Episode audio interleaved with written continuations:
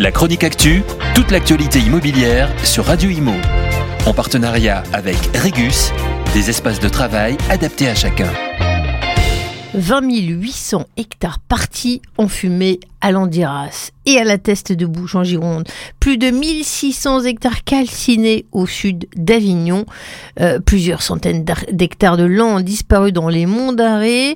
Depuis la mi-juillet, la France est aux prises avec plusieurs immenses feux de forêt. Euh, c'est le moment de savoir euh, ce que prévoient les couvertures incendie lorsqu'on est propriétaire d'une maison. Êtes-vous bien assuré? En France, la loi numéro 2010-238 du 9 mars 2010 impose d'ailleurs l'installation d'au moins un détecteur de fumée dans tous les logements, que ceux-ci se situent en habitat individuel ou collectif et dans un bâtiment neuf ou existant. Pour autant, les incendies sont fréquents. Il faut compter maintenant avec les catastrophes naturelles, de plus en plus nombreuses avec le réchauffement climatique, et les accidents domestiques.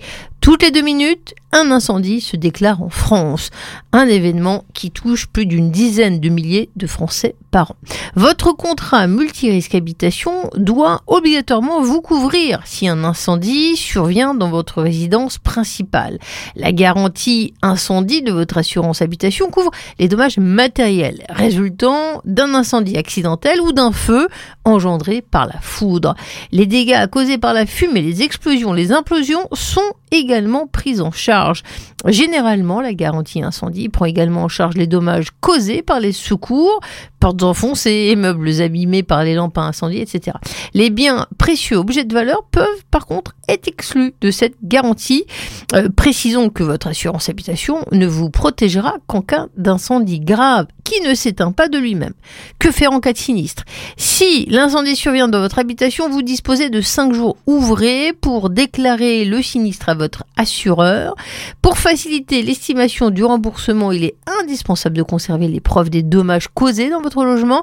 Ne pas jeter les objets brûlés. Il est préférable de présenter à l'assureur des justificatifs de vos biens endommagés, des photos, des factures. Par la suite, le montant des dommages sera établi avec votre compagnie d'assurance, avec l'assistance d'un expert en assurance. Les incendies qui se sont déclarés suite à une faute, une négligence, une inattention de l'assuré ne sont généralement pas pris en charge par les assureurs.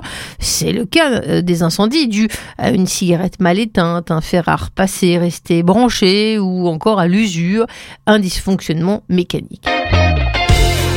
La chronique actu, toute l'actualité immobilière sur Radio Imo. En partenariat avec Regus, des espaces de travail adaptés